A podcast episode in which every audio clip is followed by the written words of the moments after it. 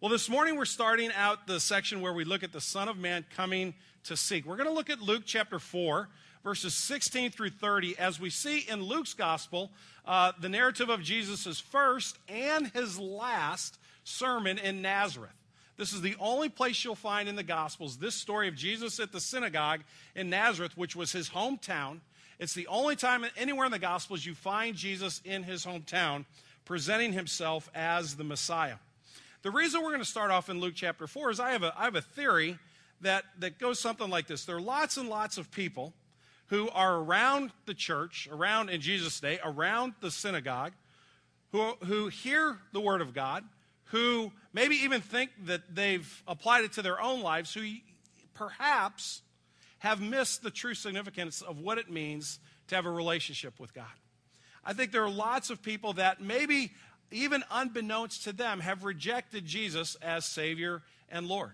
And this is a this is a passage that talks about a group of people that reject Christ. And I don't want to, to, to dwell on that, but I rather want to use it as a springboard to ask the question for myself and to ask the question for all of us this morning is where are we in our relationship with Jesus? Do we truly understand what it means to have him as Savior and Lord in our lives? Are we convinced of that, not only in an intellectual way or saying, yeah, I get the idea that, that Jesus is, is the Lord, but actually that we've embraced it? and it becomes the central truth in our lives. So that's what we're going to discuss as Jesus seeks to share uh, his truth with us this morning. So, Luke chapter 4, beginning in verse 16 and reading through verse 30, hear the word of God. Speaking about Jesus, Luke writes, And he came to Nazareth, where he had been brought up, and as was his custom, he went to the synagogue on the Sabbath day. And he stood up to read, and the scroll of the prophet Isaiah was given to him, and he unrolled the scroll and found the place where it was written. The Spirit of the Lord is upon me because he has anointed me to proclaim good news to the poor. He has sent me to proclaim liberty to those in cap- to the captives and to recovering of sight to the blind, to set at liberty those who are oppressed, to proclaim the year of the Lord's favor. And he rolled up the scroll and gave it back to the attendant and sat down. Now, in those days, the preacher, after he read the scripture, sat down to preach. So Jesus is in the position of being the preacher on that particular Sabbath uh, when he was at the synagogue. And the eyes of all in the synagogue were fixed on him, and he began to say to them, Today, this scripture has been fulfilled in your hearing. And all spoke well of him and marveled at the gracious words that were coming from his mouth. And they said, Is this not Joseph's son? And he said to them, Doubtless you will quote to me this proverb Physician, heal yourself. What we have heard you did at Capernaum, do here in your hometown as well. And he said, Truly I say to you, no prophet is acceptable in his hometown. But in truth, I tell you that there were many widows in Israel in the days of Elijah when the heavens were shut up three years and six months, and a great famine was over all the land. And Elijah was sent to none of them, but only to Zarephath, to the land of Sidon, to a woman who was a widow. And there were many lepers in Israel in the time of the prophet Elisha, and none of them was cleansed, but only Naaman the Syrian. When they heard these things, all the synagogue was filled with wrath. And they rose up and drove him out of the town and brought him to the brow of a hill on which their town was built, so they could throw him down the cliff. But passing through their midst, he went on his way.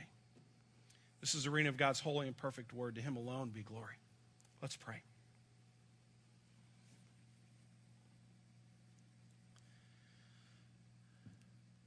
Father, as we uh, look at the pages of Luke's gospel this morning, we see a really bad response to a really good sermon. But Lord, it's easy for us to, to sit back 2,000 years later and, and judge a group of people who we think reacted in the wrong way without ever examining our own hearts. Father, it's easy to look at the faults of others. It's a little more challenging to really uh, turn the mirror inward and see what's there. Father, I pray that that's what we would do this morning. I pray that that's what you would do, Holy Spirit, that you would come and that you would work the miraculous work that you do that opens the eyes of our hearts. We have sung that, Lord, but I pray that, that we would actually make that a prayer right now. That each one of us, whether we call ourselves a disciple of Jesus or not, whether it is our first time in church or whether we've been in church all of our lives, would simply say, Lord, open the eyes of my heart not my spouse, not my friend, not the person sitting in front of me or behind me, but Lord, open the eyes of my heart. Father, as the preacher this morning, I ask that you would do that in my life. That you would forgive my sin, that it wouldn't stand in the way of what you want to say to us. That, Holy Spirit, you would work in this place, and Jesus, you would come and be our teacher. We pray in your name. Amen. Well, I want to make four observations about this passage, and I want to ask four questions. And what I'm trying to do is, simplify uh, or, or make plain uh, what's going on in this particular passage as it applies to you and me this morning, because I think we can, we can skip over it pretty quickly and make some assumptions that perhaps we ought not make. And so I want to maybe dig just a little bit uh, into these verses. And I want to start in verses in 18 and 19, which is the quote out of the prophet Isaiah.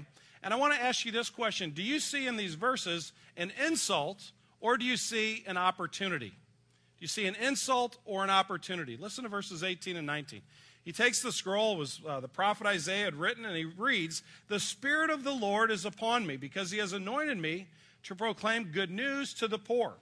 He has sent me to proclaim liberty to captives and recovery of sight to the blind, and to set at liberty those who are oppressed, to proclaim the year of the Lord's favor. Now, if you just look at that as, as a passing glance, you'd have to say, this is really great news of hope. Whether you're a Christian or not this morning, if you look at words like that and just even take them out of their context and say, whoever's talking and, whomever he's, he's speaking to, he's offering really good news liberty to the captives, uh, setting uh, sight, giving sight to the blind, setting free those who are oppressed, and whatever the, the year of the Lord's favor is, that sounds like a really great thing. And I would agree with you that at first glance, it certainly looks like good news.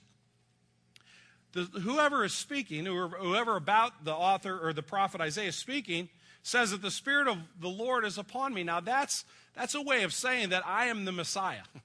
Whoever Isaiah was crediting these words to is the person that God is sending into the world to be his representative. So, this person is not just a preacher, he's not just a, a Sunday school teacher, he's not just a, a prophet, but he is, in fact, the personification of God.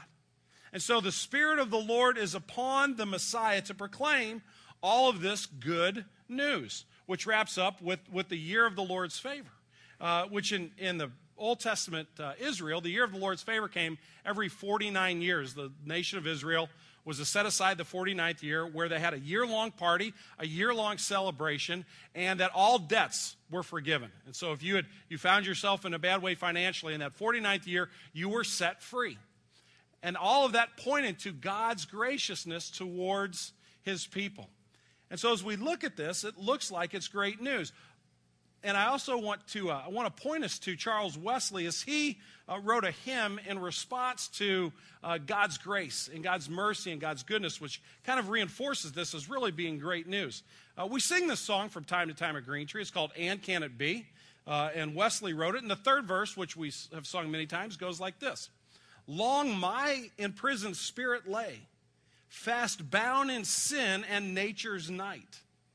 Thine eye diffused a quickening ray. I woke, the dungeon flamed with light.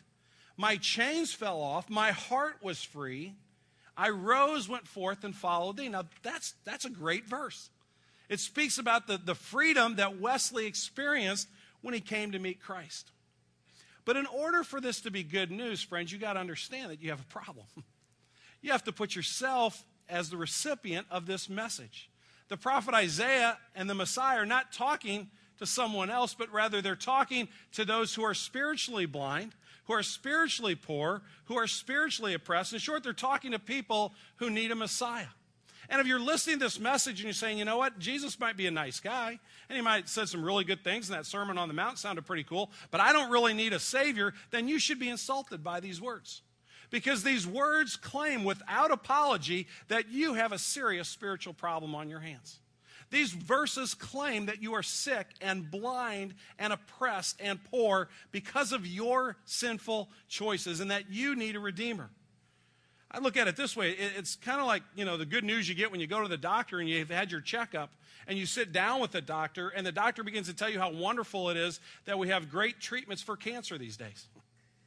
That can only be good news if the next sentence out of his mouth is, and by the way, I've got some bad news to tell you about your health.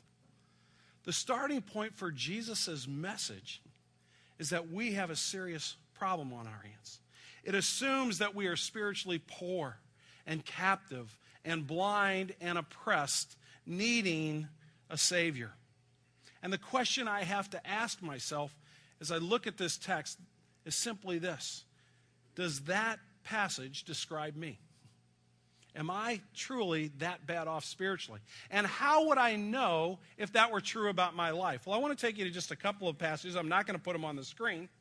But the Apostle Paul, in two different places, in Romans chapter 1 and Galatians chapter 5, he does it in several other places, but I'm going to use those this morning as examples, talks about the results of people who are pl- blind and oppressed spiritually, who are spiritually poor, who have lost their way. And he talks about it in the manner in which he describes the type of behavior that comes out of their lives. And here's what he says They're filled with all manner of unrighteousness, evil, covetousness, malice. They're full of envy, murder, strife, deceit maliciousness. They're gossips, slanders, haters of God, insolent, haughty, boastful, inventors of evil, disobedient to their parents, foolish, faithless, heartless, ruthless. That's the Romans 1 passage. Galatians 5 says this Now the works of the flesh are evident sexual immorality, impurity, sensuality, idolatry, sorcery, enmity, strife, jealousy, fits of anger rivalries, dissensions, divisions, enviness, drunkenness, orgies, and things like these. I warn you, as I warned you before, that those who do such things will not inherit the kingdom of God. You listen to that list and you go, Well, I've never practiced sorcery. I've never murdered anyone. Certainly, I can't be that bad off. I, I really probably am not the person to whom Elisha or Elijah, excuse me, who, to whom Isaiah is writing. But if you look at this list, it gets down to some, some pretty obvious things in my life, and I think probably in your life. Have you ever had a fit of anger? You ever lost your temper with someone? Guess what? You're in this list. Rivalries. Have you ever have you ever fought against someone? Have you ever tried to make your point win out the day? Divisions. Have you ever caused division in a group of people? Have you ever been envious about another person that they have something that, that you think really uh, ought to have been given to you? Then you're on this list. Have you ever had too much to drink? Have you ever lost your patience? Have you ever been deceitful? Have you ever told even a little white lie? Then, friends, you're on this list. Um, I am on this list. We are the people to whom the prophet Isaiah is speaking. And our first step in understanding what it means to truly have a relationship with God means that we need to see this as an opportunity and not an insult. But if you see yourself this morning as one who has no spiritual need and has no need for healing, then you ought to be greatly insulted by the fact that Isaiah thinks that you have a big problem.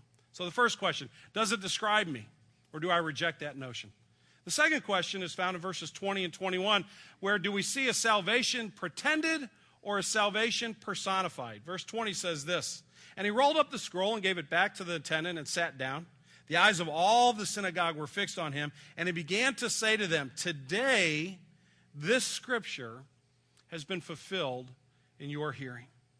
Jesus says the long awaited day has dawned. For 2,000 years, people have been looking forward to, through the promises of God, the coming of the Messiah. And Jesus sits down in the synagogue and he looks at everybody in this little town of Nazareth and he says, That day has arrived. There's no longer a waiting period. 2,000 years of promises and hope are now at hand. There's no more delay. Now, how could Jesus possibly know that the Messiah had come unless he was speaking about himself? And that's exactly what Jesus is claiming. Jesus is claiming messiahship. He's claiming to be the one to whom Isaiah pointed and said, There's coming a day when a special one will arrive, and he will set the people free, and he will offer salvation and hope. And Jesus says, You want to know what that was all about, what Isaiah was writing about? Look at me. Because today's the day, and I am the one who is the Messiah. The only way Jesus could know that that prophecy was being fulfilled is if he claimed to be the one in which it found its fulfillment. He had to have some inside information.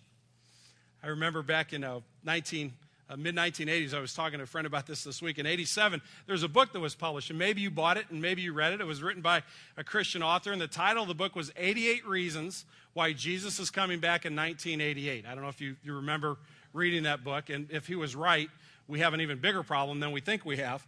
Um, I don't think he was, but a lot of people bought that book. And, and this guy well intentioned, claimed to have an inside track. He had worked the numbers and the verses and he'd figured it all out and he'd looked at history and the headlines and he knew that Jesus was coming back in 1988. He had, he had that inside information.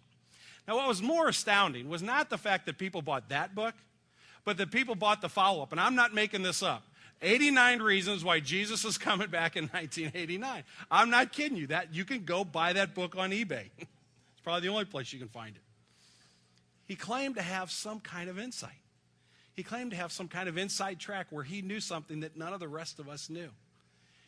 Jesus was saying to the people in Nazareth, and he's saying to you and me today, let me tell you something about the inside track.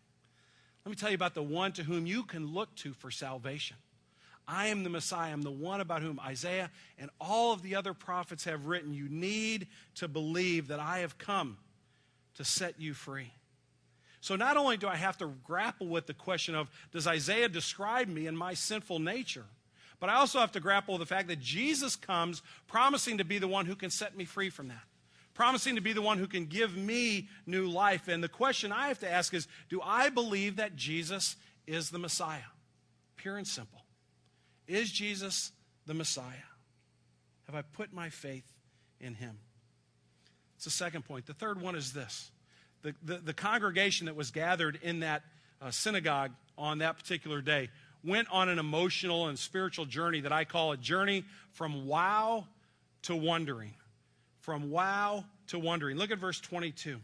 And all spoke well of him and marveled at the gracious words that were coming out of his mouth. And they said, Is this not Joseph's son? Now, what exactly is going on here? Well, if you, if you look at Jesus' preaching ministry throughout his whole life, you see kind of a common thread that's woven through the people's reaction to Jesus as he preaches. The first reaction I, I call enthusiasm. People hear it and they go, man, wow, that's, that's really amazing. Did you hear that? And it grabs their attention. Uh, and the, you, you read verses that say they thought that he was teaching with authority like none of the other leaders of that particular day. There also tends to be an interest. People are truly, genuinely interested. The crowds are coming in by the thousands and they're sitting and they're listening to his teaching for hours. They're not distracted. They're not bored. They're, not, they're paying attention and they're wrapped up in his message. It tends to go from an enthusiasm and an interest to also an amazement. People look at the, at the mighty works that Jesus had been doing and they look at the teaching and they go, This truly is something we've never seen before in all of our lives. But ultimately, if people listen long enough and pay attention carefully enough, for the most part, people ultimately reject Christ. At the end of the day, the vast majority of the crowds, if not all of the crowds, rejected Jesus' claim to be Messiah and rejected the notion that they had a serious spiritual problem that only he could address.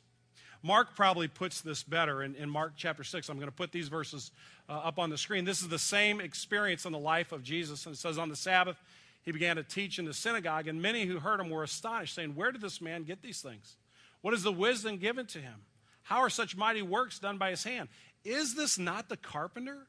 The son of Mary, the brother of James and Joseph and Judas and Simon? Are not his sisters here with us? And they took offense at him. When they first heard Jesus teach, they were like, wow, this is amazing. And then they began to settle in and listen carefully to what he was saying and his addressing their spiritual need, and they began to be offended. They said, wait a minute. This is the carpenter's son. We've known this guy since he was a little baby. Think about it. Jesus was in his hometown. He's preaching to his aunts and his uncles and his cousins and his neighbors and his own family. Mary was probably sitting there with the brothers and the sisters. And the people were gathered around him. Were all people that had known him. And they began to say, Who do you think you are? Ultimately, that was the response that Jesus had to his earthly ministry. If you want to sum up the response to Jesus, it simply could be put in that sentence Who, Jesus, do you think you are? Now, you and I are maybe a little bit more polite today. We might not come right out and say it. But, friends, if I come to the conclusion that I don't have a spiritual problem, and I come to the conclusion that Jesus is not the Messiah, I'm saying exactly the same thing. And I've gone from wow to wondering, but wondering in a critical way that rejects the lordship of Jesus. And Jesus exposes this. He, he, exposes their doubt and he exposes their unbelief. In verse 23, Jesus says this Doubtless you will quote to me this proverb Physician, heal yourself. What we have heard you did at Capernaum, do here in your hometown as well. You hear what they're saying? They're saying, Jesus, we have heard that you've done some amazing things. This was probably about a, a, year into the ministry life of Jesus, the public ministry life. He's healed people. He's, he's probably already you know, done some of the miraculous works uh, that he had been sent to do. And they had heard about him. He hadn't been to Nazareth yet. They had heard, you know, hey, there were a lot of people fed in that particular place. So there were, there were demons that were cast out of those folks, or these people were, were healed. That's pretty amazing. But when Jesus comes, they don't say, wow, Lord, it's so cool that you're doing all this stuff. This is so amazing that we want you to do it here because we believe in you, but rather it's with arms folded and a critical spirit. Come on, Jesus. If, you if you really want us to believe, then you better prove it to us. They're doubting his claims. But that goes beyond doubt to unbelief. And Jesus exposes that when he compares them to the people of Old Testament Israel. In verses 24 and following, it says this He says, Truly I say to you, a prophet is not acceptable in his hometown. But in truth, I tell you, there were many widows in Israel in the days of Elijah when the heavens were shut up three years and six months, and a great famine came over all the land. And Elijah was sent to none of them, but only to Zarephath, to the land of Sidon, and a woman who was a widow. There were many lepers in Israel in the time of the prophet Elisha, but none of them was cleansed, but only Naaman the Syrian. Jesus uses these Old Testament stories from uh, 1 Kings 17 and, and 2 Kings chapter 5 to say to the people sitting in the synagogue, You guys think that because you're Jewish, that you have all of this, this access to God, and that God, God loves you because of who you are, and just because you have, have the name Israelite and you don't care a whit about how you live and, and you don't uh, care at all about honoring God with your life, you rebel against Him, just as they did in those days. And what you need to understand is that the Gentiles have more faith than you do, even though you're supposed to be the guys who get it. Jesus confronts their unbelief and He exposes it. Part of us coming to Christ needs to be because our unbelief is exposed. And you wonder how the people in the synagogue were feeling. Okay, Jesus, you, you claim through Isaiah that we have a problem. We'll, we'll listen to you for a little while longer. Okay, you got my attention. I'm not quite there yet, but what else? Oh, now you're telling me that you're the Messiah. Well, who do you think you are? Oh, now you're telling me I don't believe at all? Well, then I don't want to have anything to do with you. Again, we may paint it in more polite words, but friends, that's a reaction that a lot of us have to Christ. We may be willing to be around the church, we may be willing to even be involved in some kind of ministry, but there are probably many of us that have this wondering, skeptical, down deep inside attitude that says, I'm really not buying this lordship of Jesus. Well, where does that leave us? If we see it as an insult, if we see it as a pretend salvation, and we really are skeptical about it, what's the end result of that decision? Well, we see that in verses 28 and 29. When they heard these things, all the synagogue was filled excuse me, all in the synagogue were filled with wrath. And they rose up and drove him out of the town and brought him to a brow of a hill on which the town was built so they could throw him down the cliff. The reaction to the lordship of Jesus, the reaction to Jesus saying, You have an eternal problem, but you know what? God has sent me to help clear all that up, to save you, to restore you to spiritual health, to bring you into the true kingdom of God. And their result, their reaction was to say, Let's toss him off a cliff. Again, friends, we probably pride ourselves in not having that kind of reaction. But I want to suggest to you, even a, even a quiet, disbelieving heart is a heart that is violent, rea- violently reacting in a negative way to the kingdom of God. I have to ask myself, what is my response to Jesus' sermon?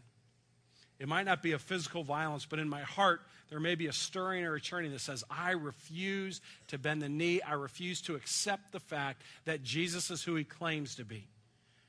And I want to be a nice guy and I want to go to church and do all those kind of nice things and moral things, but I am going to be the Lord of my own life. Friends, that's no different than if Jesus were here physically and we took him up to the top of the roof of the building and we threw him off. Rejection is rejection is rejection. But there's another response. There's another response that leads to life. And as we see the pages of Luke unfolding, we will find person after person after person the sick, the disenfranchised, the broken, the rebellious, the angry, the hurting, who, when they come confronted with the claims of Jesus Christ, put their faith in Him. This morning, that's what I'm asking you to do. That's what I'm expecting of myself that our hope and our faith would be placed in the one who came to fulfill the words of the prophet Isaiah. And my prayer for all of us is that we see opportunity in these words and not insult.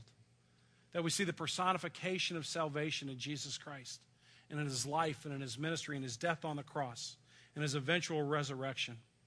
And that our response to this promise that even though we're eternally lost, we can be found and healed and be restored to sight and health and prosperity spiritually in the gospel should cause us to go, wow, that is amazing.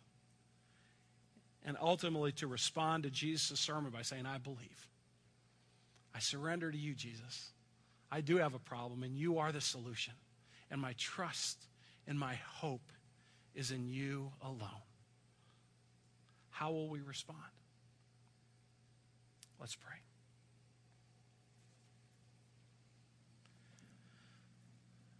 Father, I thank you that you gave to the prophet Isaiah confrontational words, even though on the surface they sound very flowery.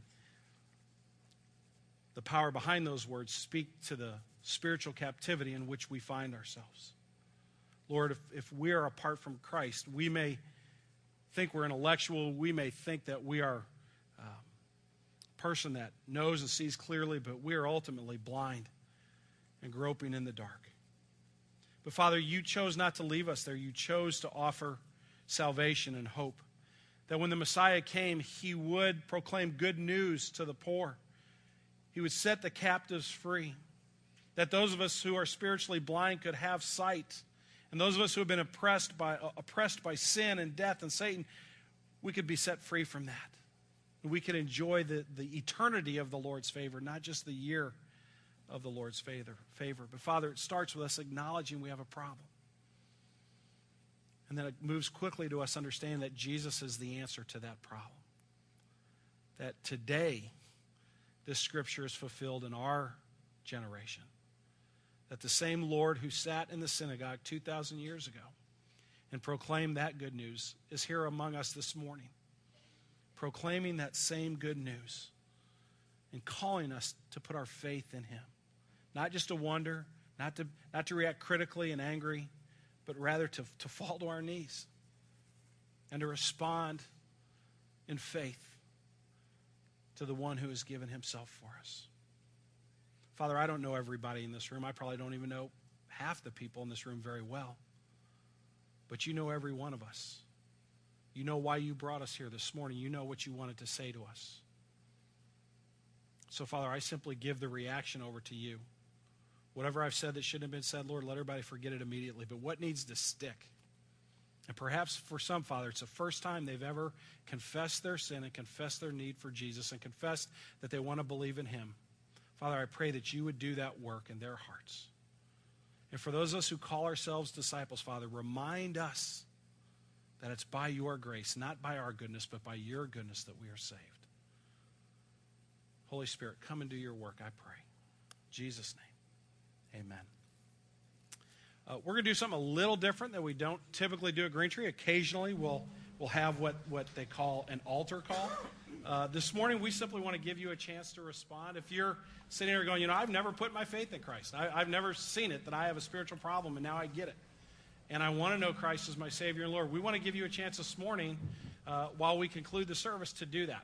The way we're going to do it is this we're going to sing, uh, I think we have three songs. Uh, we're going to sing at the end of the service. And while we're singing, I'm going to ask all the elders and the pastors who are in the room if you guys would just kind of go on the outside of the two aisles, just kind of go stand off to the side. Uh, you don't have to come down front. And if you're here this morning, you don't know Christ as your Savior, but you want to put your faith in Him, we're not going to force you to walk all the way down front, but, but these folks will be standing by the side and just go grab one of them. Uh, and they'll be happy to talk with you and pray with you and introduce you to a relationship with Jesus Christ. If God's putting that on your heart this morning, don't hesitate.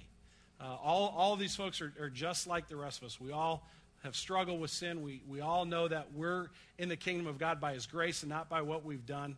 Uh, so, so let your guard down a little bit and humble yourself because God's speaking to you and He wants you to put your faith in Christ this morning.